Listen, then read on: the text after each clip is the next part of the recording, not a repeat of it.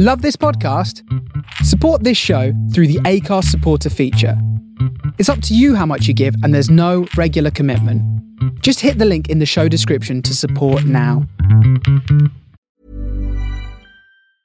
Hiring for your small business? If you're not looking for professionals on LinkedIn, you're looking in the wrong place. That's like looking for your car keys in a fish tank.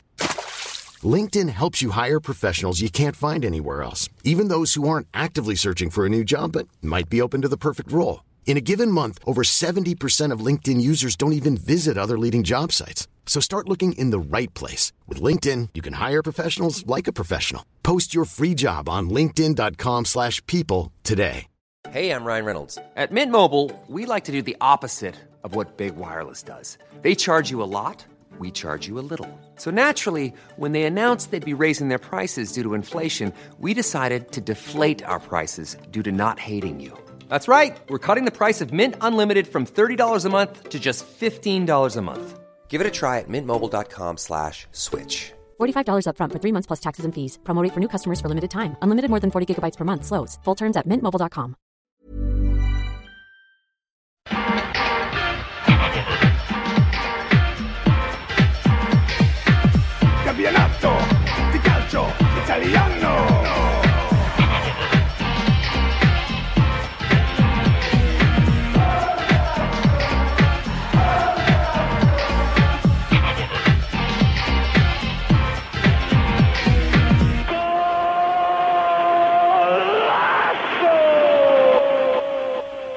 and welcome to the Forza Italian Football Podcast, the only Italian football podcast that brings you into the Serie A stadiums every week.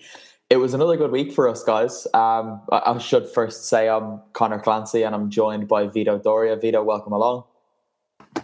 Thanks, Connor. Good to hear from you again, and uh, it's always uh, great to you know talk about Serie A as we do, and also listening to all you guys, you know, reporting from the game. So yeah, looking forward to another discussion of Serie A football. And also joining me is Nicholas Carroll. Nick, it's good to speak to you again. Yeah, good to be here as always. Uh, as Vito mentioned, it's uh, nice to see all you guys from FIF out and around at all the games. A little bit jealous to see all the videos and stuff, but um, it's good to see FIF out there. And um, I've got a huge stat for today, so just look forward to when I drop that. You're gonna love it. Great. Uh, yeah, that's what I was about to say. It, it was another good week for us. We were accredited at seven of the 10 games again this week, so we should apologize for not getting to all 10, but we'll get there some weekend, I'm sure. That's that's the aim is to get to all 10 of the Serie A games in any given game week. Yes, Nick, your audio is fine. Right, guys, where do you want to start with this week's then? Because I'm right, I'm going to put it out there from the, the off. I don't really want to talk about Juventus. Cristiano Ronaldo scored again. I think this is going to be a theme of the season. He's we had our fun. We knew it wasn't going to last forever. He scored his goals last week, and now he scored again. We had our fun again in midweek when he got sent off, which was I enjoyed that. Um, but yeah, so Juve, Vito, just insert anything you want to say about Juventus here, not specifically about this game, but Well, if we're going to talk about Juventus, I'll just quickly talk about this game simply because Ronaldo was involved in both goals. As the score suggests, they just did enough to win the game and do what's required, which is classic Juventus, especially under Max Allegri. And for him to score and also be involved in the second goal, which Bernardeschi scored, which is good for Bernardeschi because he's been getting more chances this season. And yeah, it just goes to show that even if uh, Juventus aren't at full throttle, at least they've got Ronaldo who's still contributing or is starting to contribute now after that poor start. One thing I do want to say about Juve, actually, um, it- it's just sprung to my mind. The other goal scorer was Federico Bernardeschi. Nick, he's. I'm a big critic of his, but he's doing all right this year. He, he seems like he might have developed and grown a bit over the summer. Yeah, I think so. I think consistency has always been the the big thing with him. He he he's always shown the skill and ability, but he often has come on and just not shown the goods. So I think he's yeah he's really started to come along this season and potentially having someone like Cristiano Ronaldo possibly takes the pressure off him and maybe he you know he feels uh, you know at ease on the uh, out wide there and he's certainly done a better job um, out wide than the likes of uh, Cuadrado or anything. So um, yeah, he's he's really seems to be enjoying um, this new season. All right, that'll do.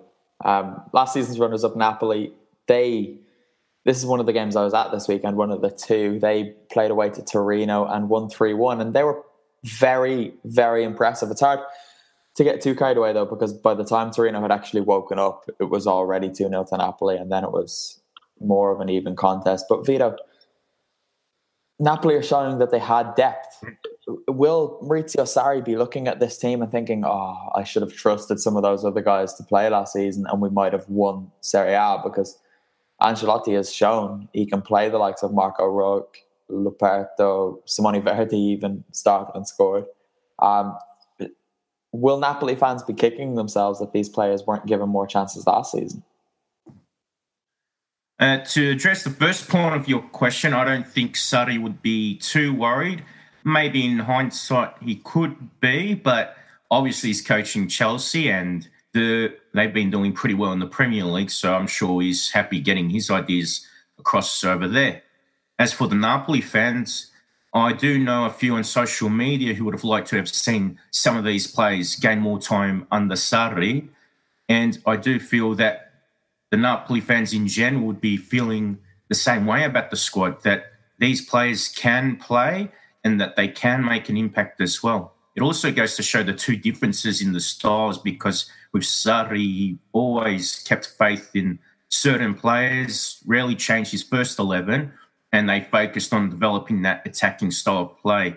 Uh, Ancelotti, he's not offensive, and I wouldn't really call him conservative either, but he still has a rather old school Italian way of doing things where there's an emphasis on game management. And I don't think Napoli had to be in full gear all the time. They knew when to strike and when to get back at Torino. And this is the good thing about Ancelotti. At least he's giving those players a chance. And because there's more tactical flexibility now, he's slowly finding ways how to fit all these extra players in and get the most out of the full squad of players. Yeah, with the exception of a, a spell from about the 51st to maybe the 56th minute, just before Insigne got that third and after Belotti had pulled one back for Torino, you thought that the wheels might come off and Torino could claw something of a comeback there. But other than that, like you said, Napoli didn't need to be at their very best for the whole 90 minutes. They they flew out in the first 20. Torino were still at home in bed by the looks of it. And then the game was done within 20 minutes. And Napoli slowed down then before the break. There was a water break halfway through the first half, and then I think the heat was affecting players because basically every time the ball went out of play, people were running over to get water. So I think that played a part in Napoli slowing down before half time. But then, Nick, what I was really impressed by, and I mentioned this in my post match video and in my report over on ForzaItalianFootball.com, was how fluid Napoli were in attack because we're used to seeing them in this 4 3 3. Ancelotti has them in a 4 4 2 this season. But throughout various points of this game, it was hard to work out which one of those they were playing because they'd go from 4 4 2 to 4 2 4 to 4 2 3 1 to 4 3 3 seamlessly. Insigne played everywhere. He was in central midfield at points, he was up front as the nine at points, he was out on the left at points.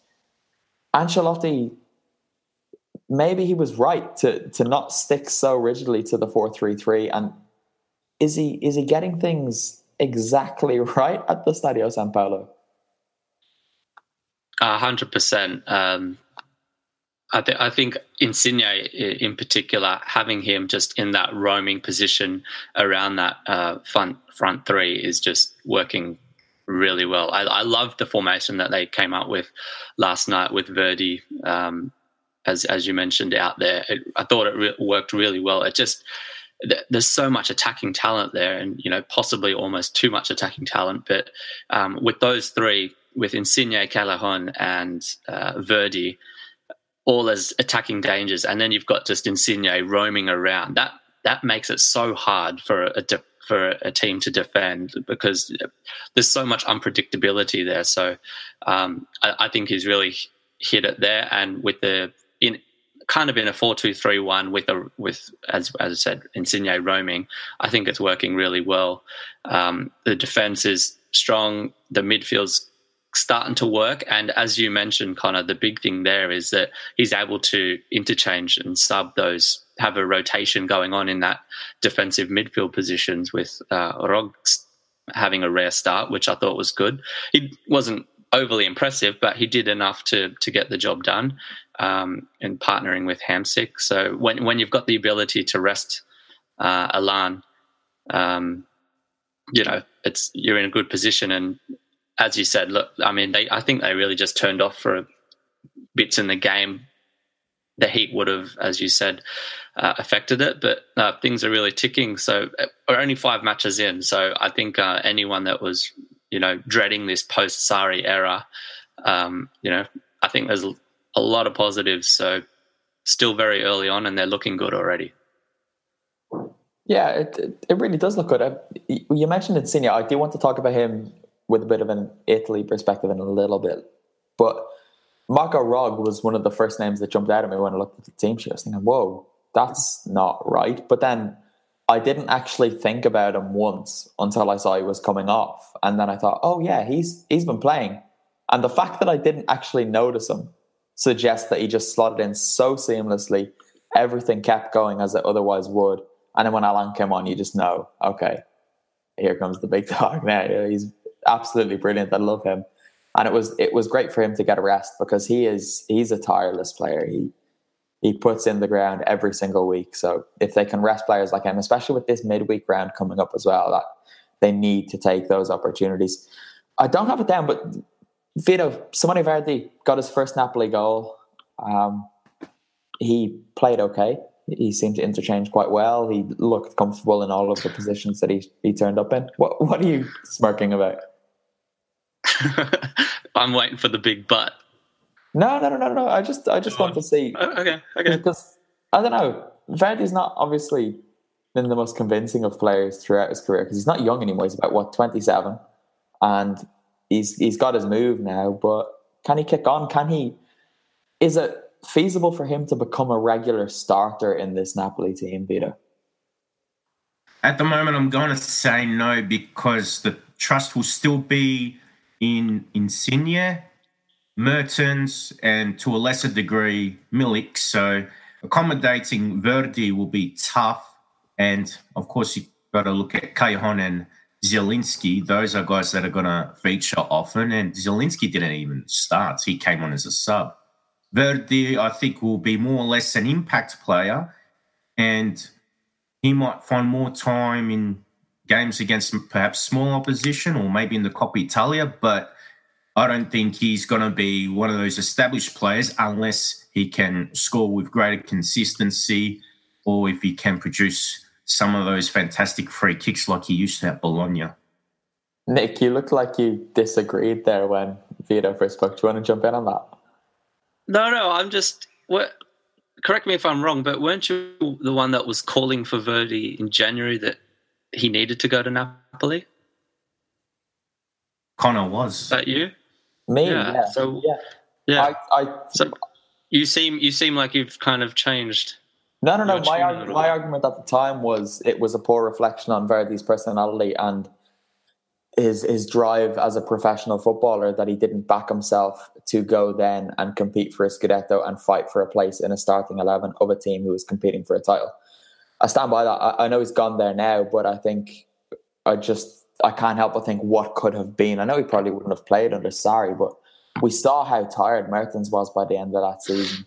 Mm. Milik is a completely different option. Verdi is someone a little bit more similar to Mertens' style. And yeah, I was I was massively disappointed in Simone Verdi as on a personal level more so than his ability as a footballer, you know?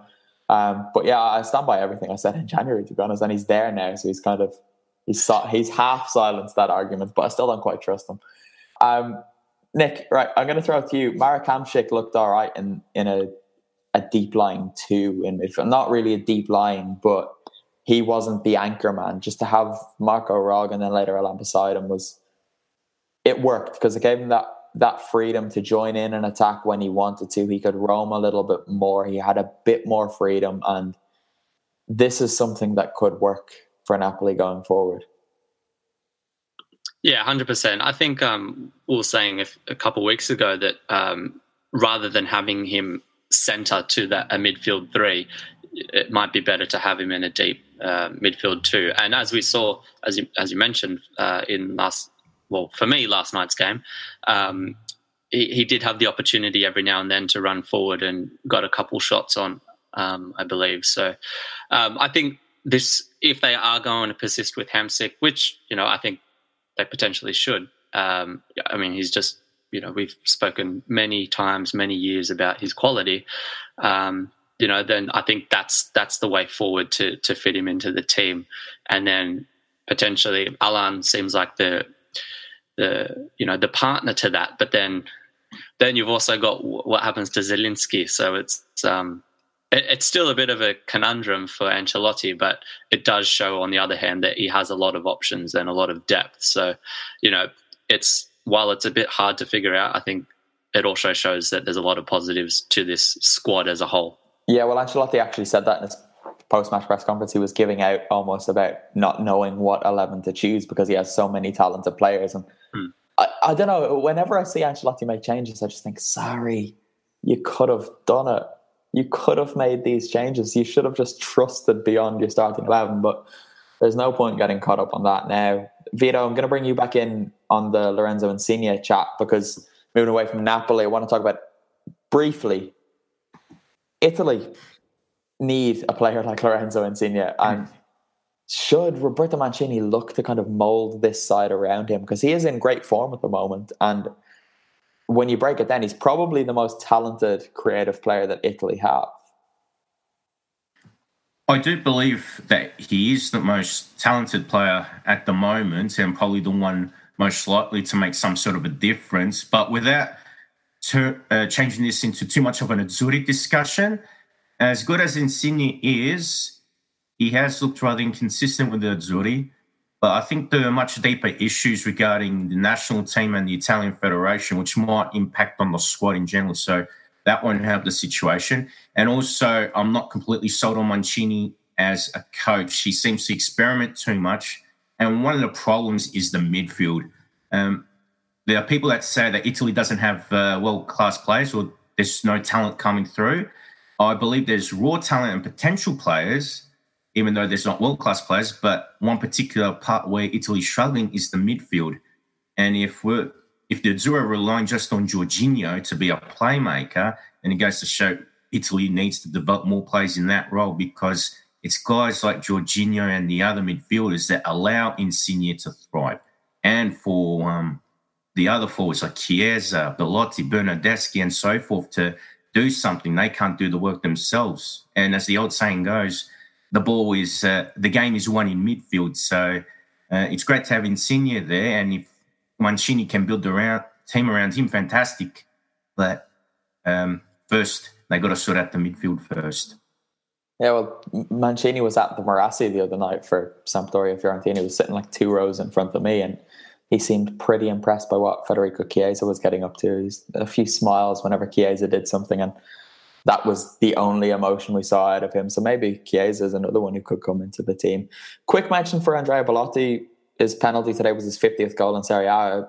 Pretty impressive achievement, um, considering the poor season he had last year with all of his injuries and never quite getting back to fitness. So it was nice to see him get going again. Right, I want to get this out of the way. Samp nil Inter one. Vito, your home bubble has burst. Yes, it has. And it was a lot worse last season when it was a 5 0 defeat. And I was hammering Edgar Barreto on that podcast. You're not allowed to do that this week, Vito, because we're going to give him no. praise. no, he's actually he's actually been playing well last few games. But if I had to hammer someone, it's Gaston Ramirez because Riccardo Saponara and Gianluca Caprari have been injured, but he's not taking his chances. The guy's got talent, but I feel like the Middlesbrough and Hull fans at the moment. He's a very frustrating player. And when you have that talent, you've got to make the most of it. I reckon this is why number 10s are frowned upon these days, especially by coaches who are so rigid about their tactics. Because when number 10s are off the game, they are useless. And Ramirez was rubbish. At least Saponara takes man on, plays top passes. Caprari, last two games he's played in, he scored some fantastic goals. Ramirez, he thought he had a nice six months last year and he, he probably went to his head and now he's hardly doing anything he's got to make the most of his time because if Saponara and Caprari are back to full fitness, he wouldn't be my third option as a number 10. I'd even put Dennis Praet back in that role because he used to play there at Anderlecht. I'm really frustrated when I see players with talent don't make the most of it. And that's uh, that's not good because in this 4-3-1-2, the trequartista is valuable. And when a player like Ramirez is down, it just means Giampaolo's plans pretty much go to rubbish. They just fall flat. Yeah, I think Caprari is more interchangeable when he plays behind Defrel and Quagliarella as well. He he really impressed me, and that front three actually really impressed me. They only scored one goal, but the fluidity of their movements and how they always just seemed to know where at least one of the others were. It was it was impressive. It was a really good game to watch. That we might get into that a little bit later, depending on time, because I do want to talk oh, about it. Samp Fiorentina. Yeah, yeah, yeah. Because it's since we last spoke. Um, Nick, epic Brozzo came up when it mattered, but before that, this game was absolutely chaotic. There were what seventeen disallowed goals or something. yeah, I stopped counting. And um, by that time, I had triple O on standby just in case. Um, oh God, roller coaster. Is that yeah, a reference um, that I should get? A what? What's triple O? Oh, sugar. Don't. Yes. We're on the radio now. Hello, everyone out in Australia. um, well, actually, it's, it's fitting. It's fitting because Australian radio, they would know exactly what I'm talking about because that's our emergency number. So police, ambulance, fire, that's your number. So there's education, FIF. We're, we're teaching and we're analysing. All right. Well, um, now I know. We should actually mention that. We are, we are now on Australian radio, FNR radio, Football Nation radio, I think it is, Vito Doria. Is that correct? That's correct.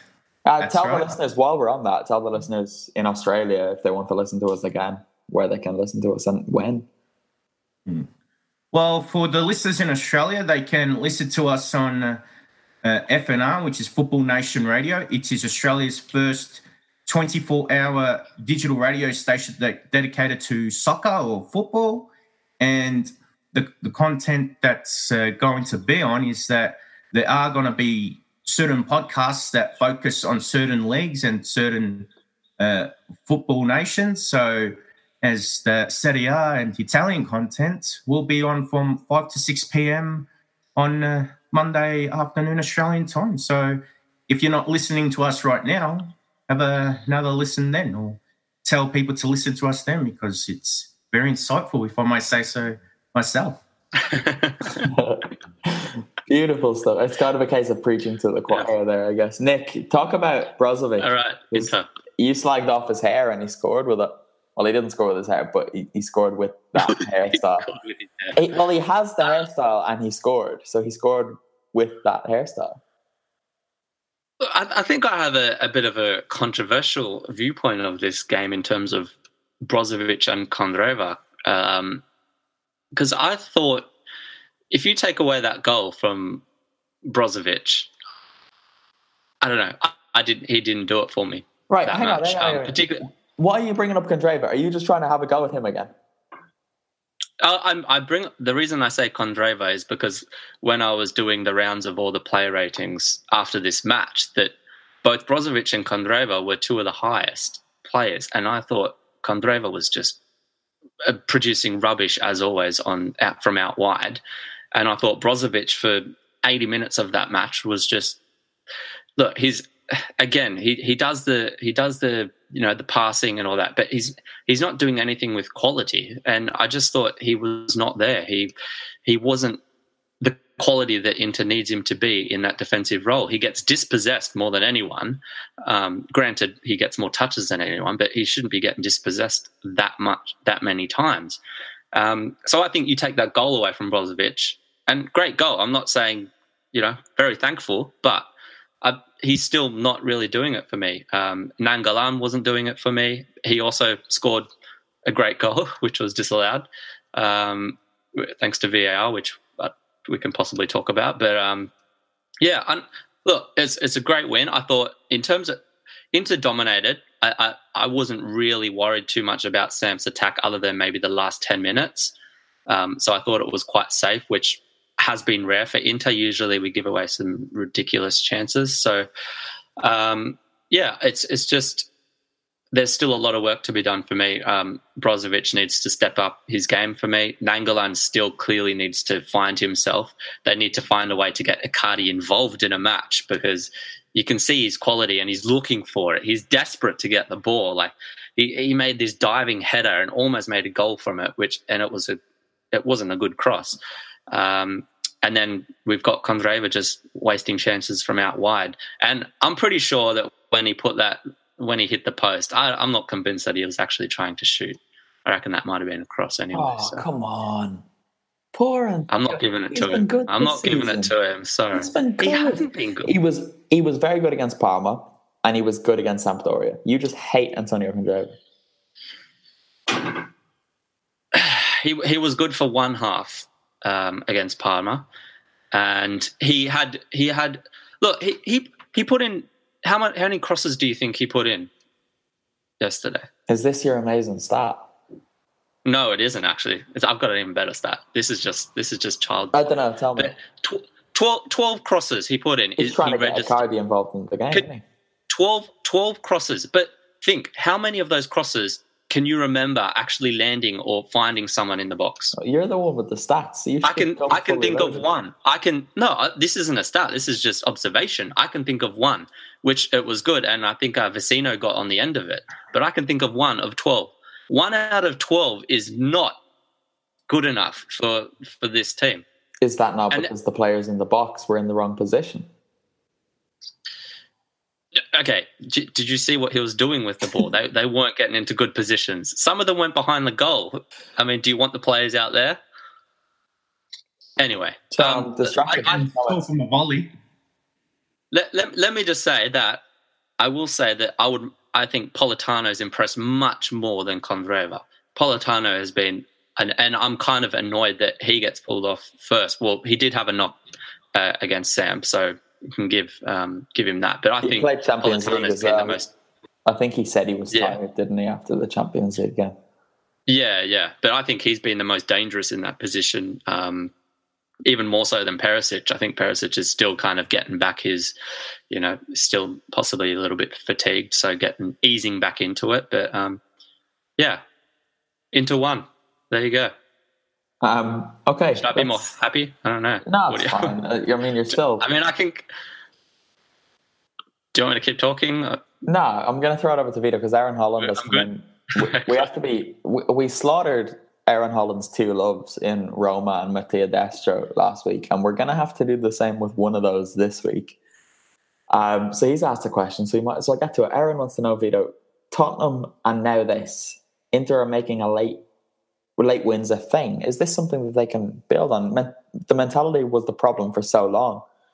You don't win in the last minute twice in a row, especially once coming from behind, if your mentality isn't right.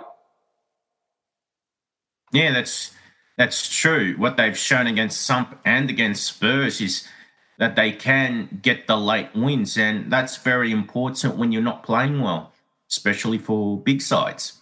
Inter do need to continue in this way, but expecting them to do it is another thing altogether. Unfortunately, Inter one of those clubs which has this tendency to do well, and then sometimes that mentality just weakens or falls to pieces. So hopefully, for the Nerazzurri fans' sake, they can build upon this as well as Spalletti because he's popped more than his share of criticism, even just on our live feed. So it would be good for Spalletti to get the wins on the board. And even if they aren't the so-called anti-Juve or that challenger to Juve, at least if they can compete for a Champions League spot, that would be something. Nick, your good old friends across the city in red and black, AC Milan. They they threw away two leads today, and they went from one 0 to one all, two one to two all against Atalanta. Um, and this isn't an Atalanta side who have been all that impressive this year. Milan have just five points from the 12 available to them so far this season. And if it wasn't for Higuain, they'd probably be a lot worse off because he got the opener today. He got the goal against. Remind me, who did he score against? It's gone from my head. Cagliari. There you go. And he was the assist maker in their win over Roma as well. Mom deserves the best, and there's no better place to shop for Mother's Day than Whole Foods Market. They're your destination for unbeatable savings, from premium gifts to show-stopping flowers and irresistible desserts. Start by saving 33% with Prime on all body care and candles. Then get a 15-stem bunch of tulips for just $9.99 each with Prime. Round out Mom's menu with festive rosé, irresistible berry chantilly cake, and more special treats. Come celebrate Mother's Day at Whole Foods Market. Mom deserves the best, and there's no better place to shop for Mother's Day than Whole Foods Market. They're your destination for unbeatable savings, from premium gifts to show-stopping flowers and irresistible desserts. Start by saving 33% with Prime on all body care and candles. Then get a 15-stem bunch of tulips for just $9.99 each with Prime. Round out Mom's menu with festive rosé, irresistible berry chantilly cake, and more special treats. Come celebrate Mother's Day at Whole Foods Market. Burrow's furniture is built for the way you live. From ensuring easy assembly and disassembly to honoring highly requested new colors for their award-winning seating, they always have their customers in mind. Their modular seating is made out of durable materials to last and grow with you. And with Burrow, you always get fast, free shipping. Get up to 60% off during Burrow's Memorial Day sale at burrow.com slash ACAST. That's burrow.com slash ACAST. burrow.com slash ACAST. There are causes for concern here, no? Yeah, you could say that. I mean, I don't want to go too early on it, but it's um, already given that Higuain's just come into that team. For, for someone to come in brand new to a fairly established team from last season, I mean, there's only a couple differences. Um, for them to already be so reliant on him, um, and not only in finishing, in actually helping in the build-up play, that's that there is a red flag there already. Um, obviously, his quality, and we spoke about, I think it was last week or a couple of weeks ago, about how well Higuain has slotted in. But um, you know, as you kind of referred to, he's he's been involved in a lot of crucial goals, and beyond that, you're just not sure if they're they're creating enough. Um, given you know there were a couple of opportunities that they probably should have taken uh, against Atalanta. I think uh, Franck Kessie missed a couple couple relatively uh, easy ones. So you know they obviously need to take those opportunities. But um, yeah, I, I'm I'm not sure. It's it's a weird thing. I, I don't know if it's a positive or a negative in that Higuain's fit in really well, but after five games, how this established team has become reliant on him is a concern already. So, um, I, yeah, I don't know. I don't know how concerning it is just yet. You're you're speaking as someone who knows how concerning it is when your team is over reliant on their number nine, who is Argentinian as well. So. But the Quite a nice symmetry of that actually. Go on. The, the, the main difference is what I kind of alluded to was that Icardi a lot of the times he doesn't get the touches and you know he has to really work to to find the ball where um, so it, it is almost almost exclusively just for that finishing touch. That's all they're seeking from Icardi. Where Higuain's become really inbuilt into that build-up play in the final third already, and that's that's the the kind of the key. And when he needs to go back and get the ball, he needs that support. So he, he's he's more involved in the in in their overall attacking play. So it's it's reliant in in build up, in creating, and it's reliant in finishing. So that to me eh, it, he needs someone else to kind of feed off. You'd wonder if that's actually the plan, though, because he was great today, but Suso's been poor for a while. Maybe hmm. Higuain's just getting frustrated and he's dropping deep because against Roma, he he was in his own box defending at times because he was getting frustrated. You don't, you want Higuain to go in there and just be the guy who finishes off the chances because he will do that all day long and he'll get 25, 30 goals a season with his eyes closed. But if you're expecting him to have to track back and work, which he is willing to do, he often gets criticized for not doing that, which I, have never thought is true because he he does he does the defensive work, but you don't, you don't want him doing that, especially this Milan team. They shouldn't need Higuain, their number nine, who they brought in just to score goals, to be doing that.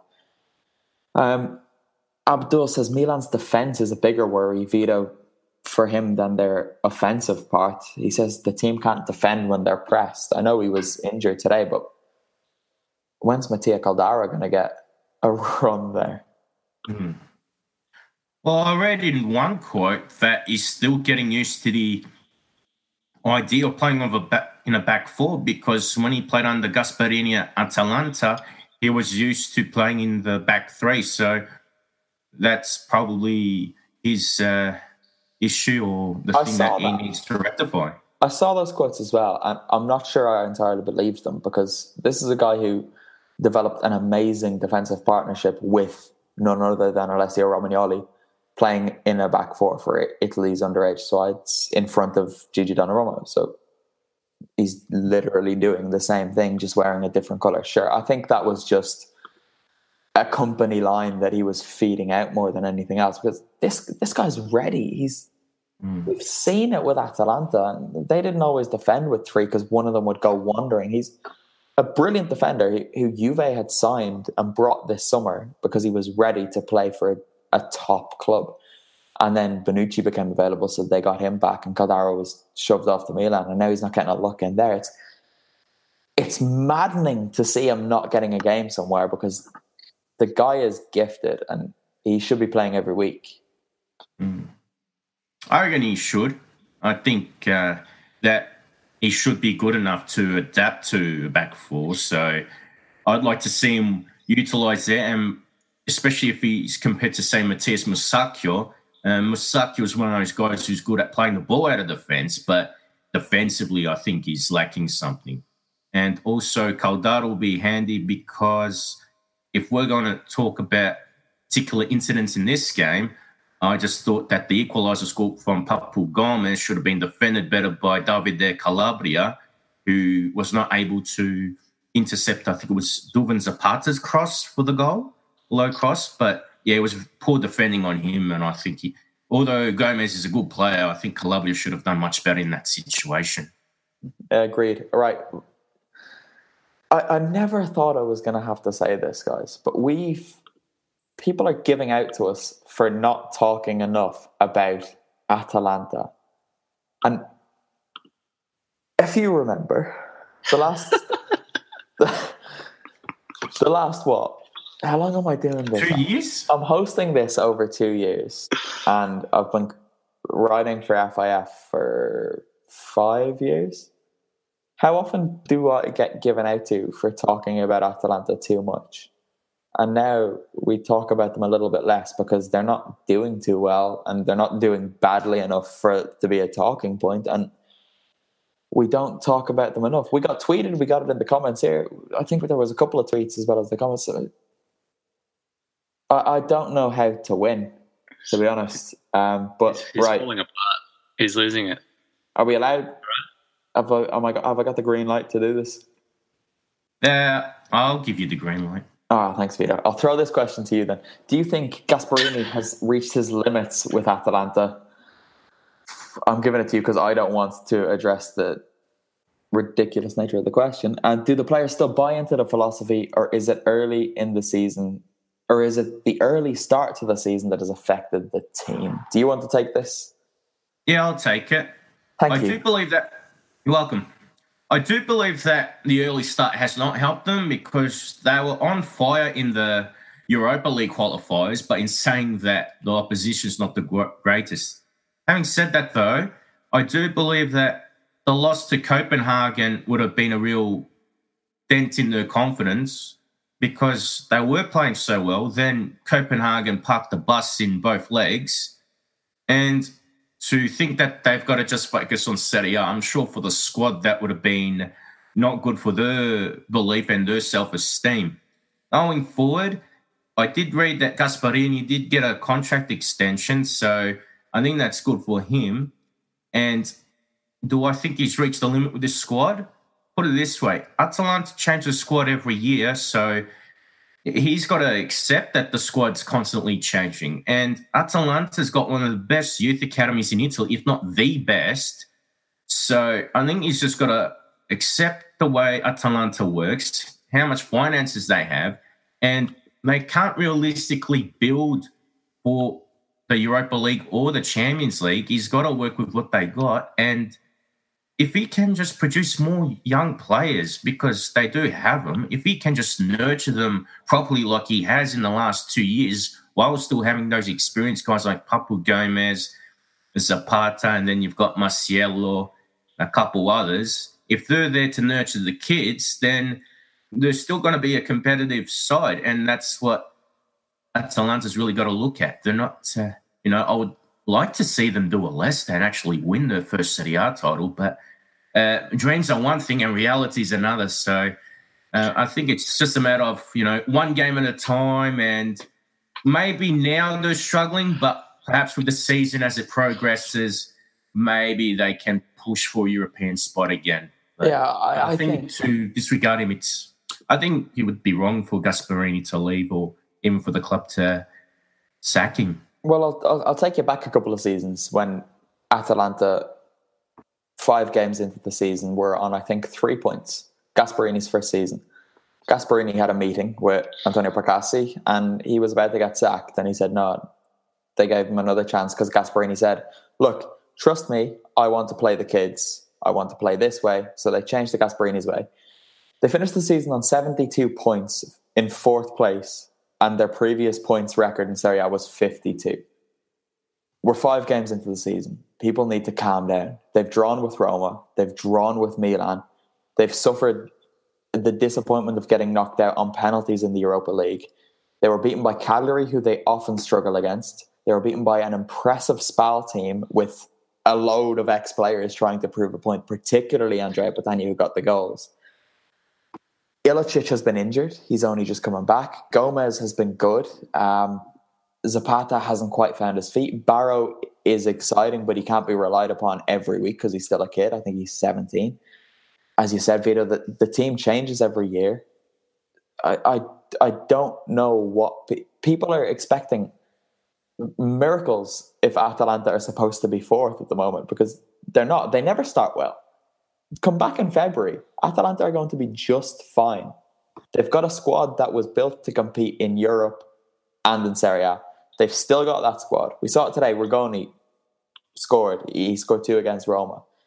He's probably not even in their first 11 when Ilicic, Gomez are fit playing behind Zapata. They've got a player of that quality to come on. oh, I don't know what else to say. Nick, can you save me here? Because I'm drowning a bit. Uh, it's just so nice to see you just so riled up and the emotion just oozing out in your cute little Irish accent. Beautiful. But no, I agree with you. I, I, I, really can't. I really can't add anything more to what both Vito and you said. Um, I think Gasperini has shown time and time again that you know he has the ability to build and develop each squad, which is usually a different squad each season, as you guys have said. And yeah, I mean, it's it's not that bad. I don't think. I mean, they're on the same points as Roma and AC Milan at the moment. They're and Torino. So not that those teams are going great, but the point being, look, it, you know, it, we see it every season. There's always a few teams that takes a while for them to get going. Added to who they've actually played, those two draws against solid opposition, um, disappointment. You know, it's very easy to get um, to lose motivation and just get down about things. So they get a win, they get that confidence back, and that changes everything. So it's still very much early days, but there's no concern in terms of Atalanta being relegation threatened or any ridiculous notions like that. They, I, I, I think they'll easily get back into that uh, top half of the table. Yeah, well, at the very least, they're going to be challenging for Europe again this season. And the way it's shaping up, you wouldn't be surprised if. Right, I'm not saying that they're going to do this, but someone. Here we go. Someone, Here we go. someone someone posed a question last week: Could Atalanta, Samp, Fiorentina challenge for the Champions League? And on the surface of it, that is a, a nonsensical thing to say. But as you said, they're on the same points as Milan and Roma at the moment. That the bar to get into the Champions League could be lower than it usually is this season because it doesn't look like anyone is actually good. You'd imagine Juve locked in, Inter locked in, Napoli look like they're sorted as oh, well. thanks. Um, yeah, well, like I don't think it's a that much of a compliment to you guys as it is an indictment on say- the rest of them. Did you just say Napoli locked in? Yeah, yeah, yeah. Because everyone else is terrible. Like the way things stand at the moment, I'm not saying that they will, but the way things stand at the moment, that is how it's looking. Still only five So, games. are you conceding you were wrong at the start of the season? No, I'll concede I was wrong when Napoli finished in the top four in May, but until then, I stand by what I said. no, uh, honestly, um, Abdul wants to know are Milan still on my top four predictions? I think so. They've got Gonzalo Higuain. That should be enough. Um, he is the difference. He's proven to be the difference in the Europa League and pretty much all of the Serie A games he's played this season. But right, what I was saying, I wouldn't be surprised if someone like Fiorentina, Atalanta, or Sampdoria were close to qualifying for the Champions League this season because the bar looks like it's going to be lower. And Atalanta did literally finish in fourth place two years ago, so it's not impossible. Uh, right, okay, guys, it's it's time to lighten the mood because the worst team in Serie A this season have, without any question, well, right, aside from Frozen Frosinone, maybe Oh, Bologna. If there was ever a team that you wanted to play to get out of a crisis, it's Bologna. Just give me those three points, roll over, we'll give you a little rub on your bellies, and you can go back and eat your nice food in Bologna. But Roma, Roma, Roma they're just living up to their reputation Roma, Roma. Because not only did they lose, they conceded two goals against a team who previously hadn't scored all season. And they even let that big useless lump Santander score. Nick, what on earth happened here? Because I, I'll confess, I missed this game. Um, I was running for a train in Turin after the Torino game this morning, and I, I checked on Twitter and said, "Wait, Bologna have actually scored a goal," and then they scored another. Did you just say? Did you just describe Santander as a big useless lump? Just to clarify, Yeah, that's brilliant. All right. he is, mate. Um, yeah, how do you uh, describe this? I mean, you could break down the stats of this match very easily, um, and you would think Roma's won it four 0 possibly. There's only Um, one that matters, though, Nick, isn't there? But no, no, but but that's the thing. When you actually when you look at the match, how it actually played out, it could have actually gone the other way uh, very easily four 0 because uh, Bologna just created um, some chances and actually made Roma look poor, uh, particularly on the counter a number of times. Um, you know, Roma absolutely dominated possession, something they've struggled with this season. Um, they let in a lot of shots this season so far. They didn't let in as many as they usually have. Um, so all the stats were a lot better for Roma, but the result was not there at all. Um, it started off with that a, a great goal from Mattiello um, coming back onto his left and curling it around the keeper, and then uh, yeah, on the counter, the the, the useless lump, as you uh, referred to, um, was put clear in through and uh, finished it off. So not so useless He's uh, terrible. Nick. against He's awful. against Roma, but um, yeah, I, I don't know, Vito. You probably uh, have some more insight into this. Just before you jump in, Vito, I want to get to a comment. Um, Frosinone held Juve for 80 plus minutes, though. Are they really that bad? Well, they still lost 2 0. And they have picked up fewer points than anyone else in Serie A this season. The only reason they're not bottom is because Chievo got the points deduction. They've conceded 12 goals in five games. So, yes, They really are that bad. Anyway, Vito, continue. Roma dominated possession, but as the saying goes, possession is futile. They did take a lot of shots, but uh, Lukas Skorupski, who was owned by Roma, um, he had probably one of his best ever games, if not his best game. He was sensational in goal and made some great saves, especially a double save from Federico Fazio in the second half. So, no, actually, it might have been the first. Anyway, uh, first half, sorry, but it was uh, near the end of the first half, and Skorupski, it just seemed like he could not uh, concede anything. He was really on the ball there. As for the rest of the Bologna side, Bologna just defended in numbers, but the suspension of Erick Pulgar, I think, is beneficial because uh, he's just a defensive midfielder, but he was sent off last week, and they brought in the Hungarian international Adam Nagy on Nagy in midfield. He played in the centre, and then Ladislav Krejci, the Czech winger, played on the left instead of the Dutch guy they bought, uh, Dijk. So I think that helped. And Blair and Dzemaili worked very hard in midfield. So most of the time, they were just soaking up the pressure, and they managed to counter attack a lot better than what they did in previous games. So yeah, it was surprising to see Santander take that goal. It was well taken for the second. And um, there was another guy, his name was Orji, that scored well, he should have scored two goals, but he was happy being a hero and he ended up missing them. So it could have been 4 0 to Bologna. Uh, one more thing, though, is, as Nick pointed out, Mattiello got the first goal, and it was a great shot by him. And I'm really happy for him because he had a couple of serious leg injuries, and it seemed like he wasn't going to have a decent Serie A career. But hopefully, this is the catalyst for a bright and more positive future, and hopefully, those injury woes are gone for good because that was an absolutely fantastic strike. And it's a great way for a player and also for a team to break the duck. It was fabulous. It's been pointed out. Uh, I was about to raise the point as well. Scott says Skorupski was brilliant a couple of years ago when he was at Empoli as well. I don't know why Roma didn't keep hold of him, especially when Alisson left. It's like there's a void there you need filling. You've got a good guy. Don't get rid of him again. But Oh, I, I don't know. Do we have to talk about Roma again? Because we went in on them last week. But Nick, what? Because if you lose to Bologna, all right, we've given Bologna a bit of credit, but you need to be put under the knife. Um, James Pallotta said he was disgusted after the game, which is quite a funny thing to say publicly. But yeah, oh my god, I, I can't help. Di Francesco is going to get sacked, and it's not really going to be his fault. Yeah, uh, I don't know. I mean, we spoke about the whole coaching situation in Di Francesco last week, and I was quite. I defended all the coaches pretty much we mentioned, possibly with the exception of Filippo Inzaghi.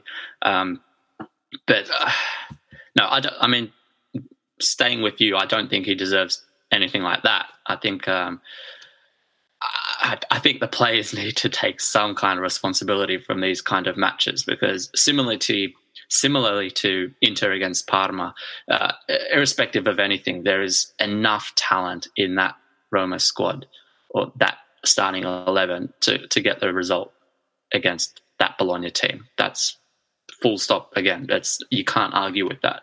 So. Uh, obviously, Di Francesco needs to work with that team and possibly um, a couple of these players need to be, you know, shown that possibly benched and shown that you know the complacency isn't going to do it in this team because, um, you know, I don't, I don't, know if mentality. We spoke. We've spoken a lot about mentality with Inter and Roma last week, and it's possibly still an issue um, with Roma this week. So, yeah, I am I'm, I'm a big fan of Di Francesco. I don't think he should you know he he needs to obviously take some part of the blame and needs to look forward as to how he's going to manage these players is going to be key for me.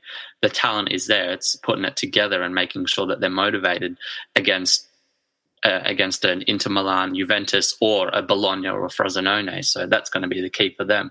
There's enough talent there for them to turn it around. Nick, I'll cut you off because the derby is next week, next weekend, and I, I knowing that was absolutely fearing for Di Francesco because I thought he might get the chop before that, but they've got Frosinone in midweek, so they'll be fine.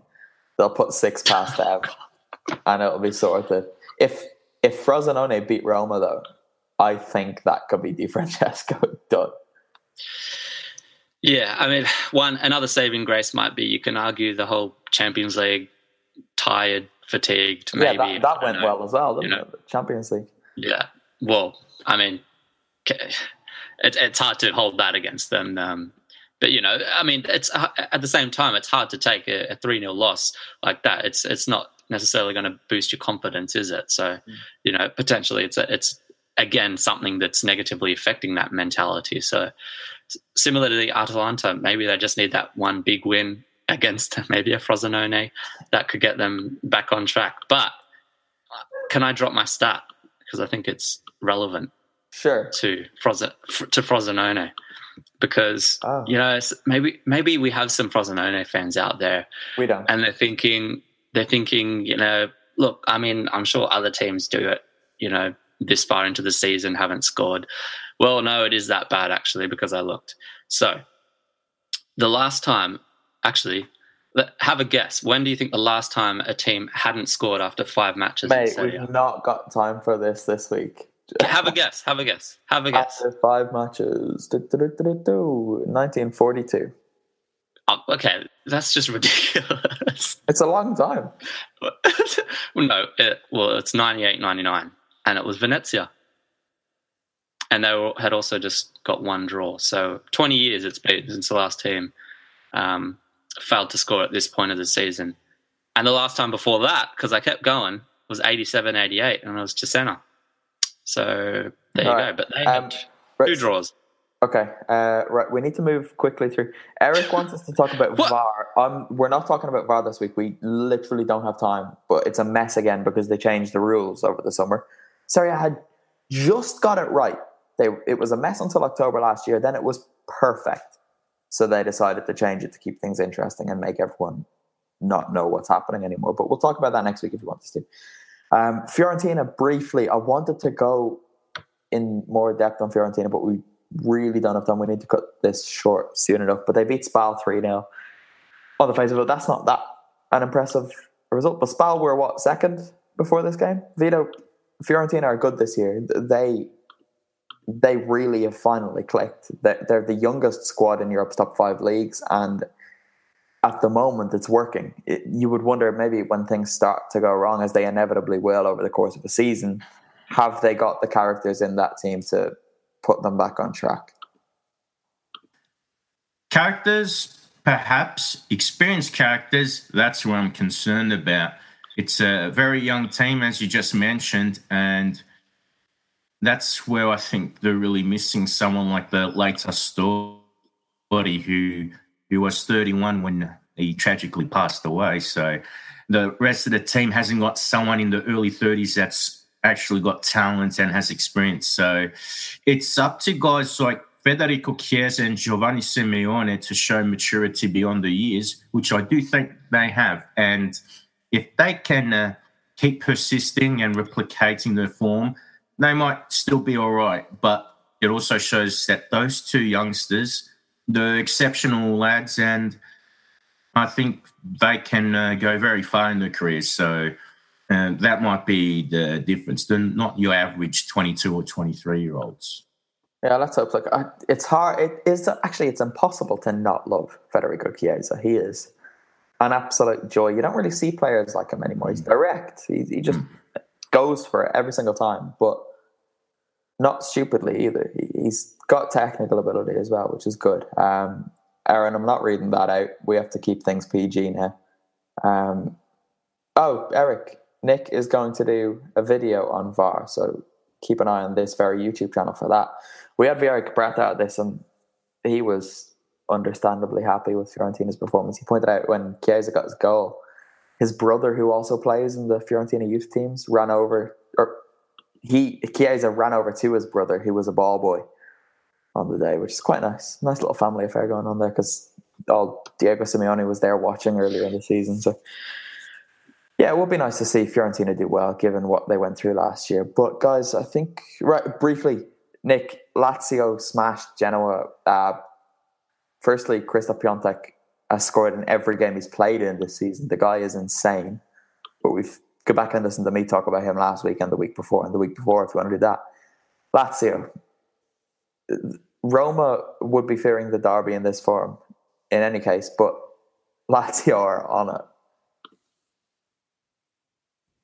Yeah, um, I mean, to be honest, yeah, the, uh, what is it? Three in a row now they picked up. So it was a slow start for Lazio, but it seems like they've um, picked up their form now. So they're definitely coming into it as the the better team, let's say.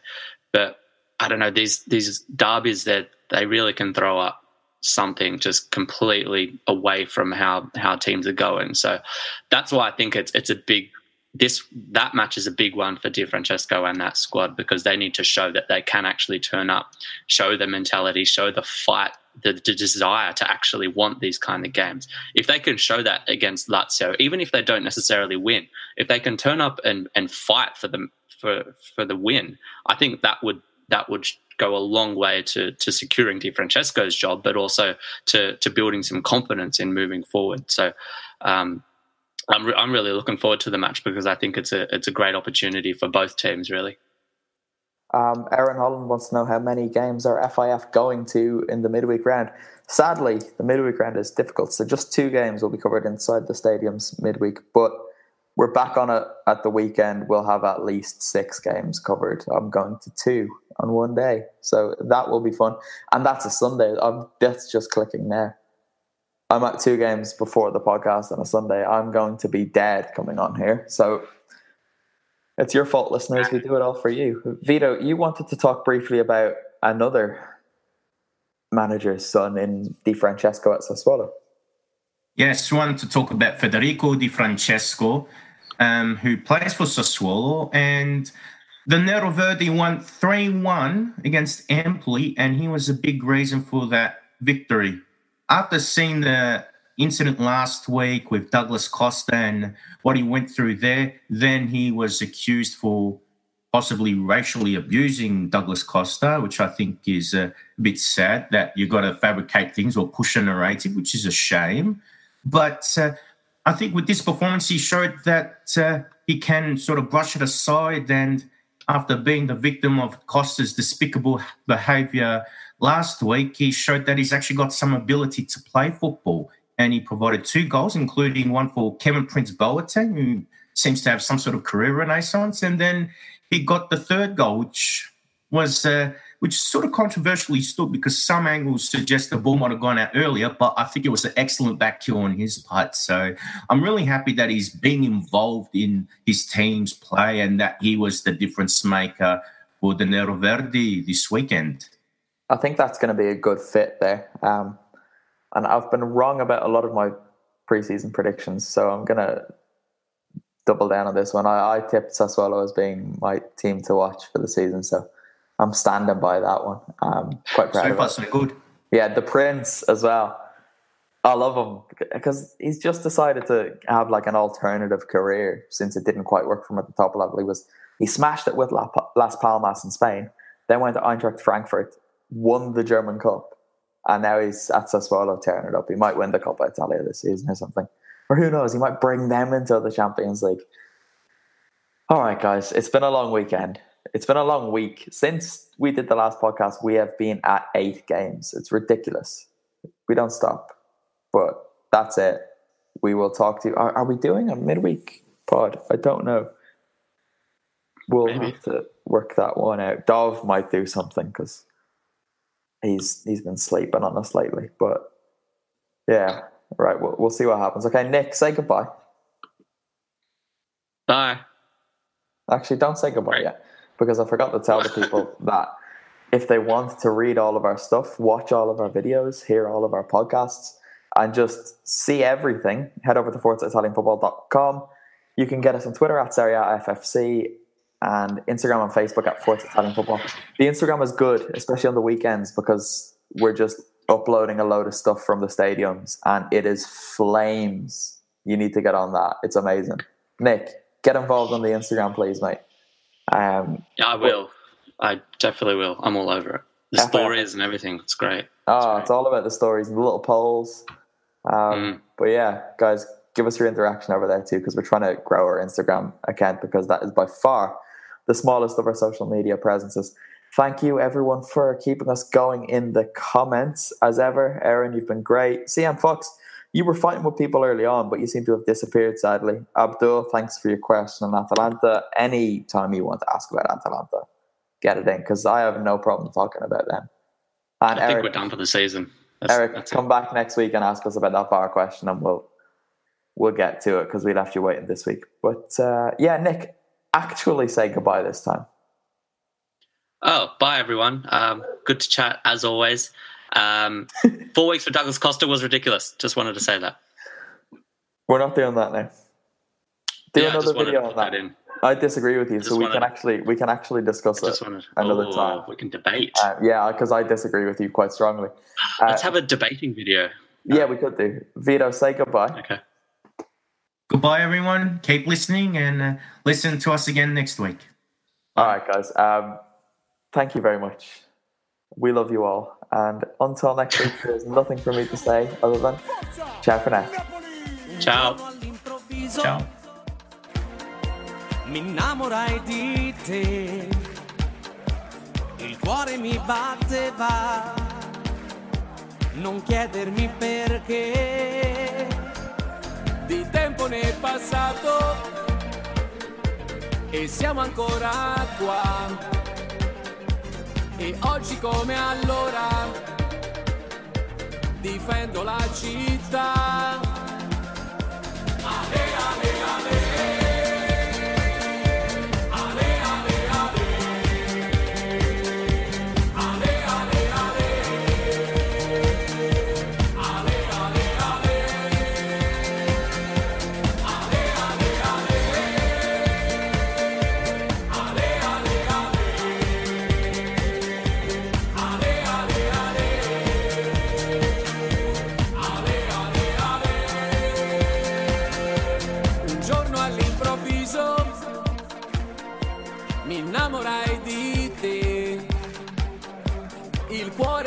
Batteva, non chiedermi perché.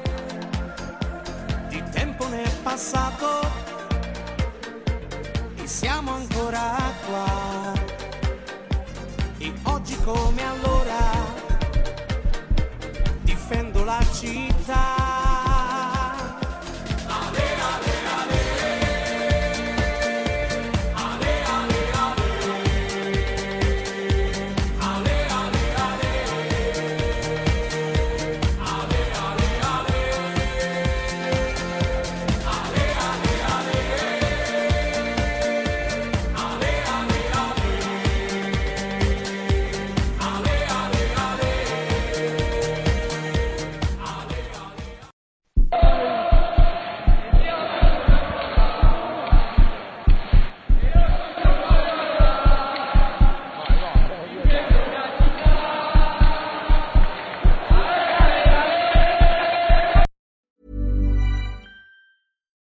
Flexibility? Take yoga. Want flexibility with your health insurance? Check out United Healthcare Insurance Plans. Underwritten by Golden Rule Insurance Company, they offer flexible, budget friendly medical, dental, and vision coverage that may be right for you. More at uhone.com.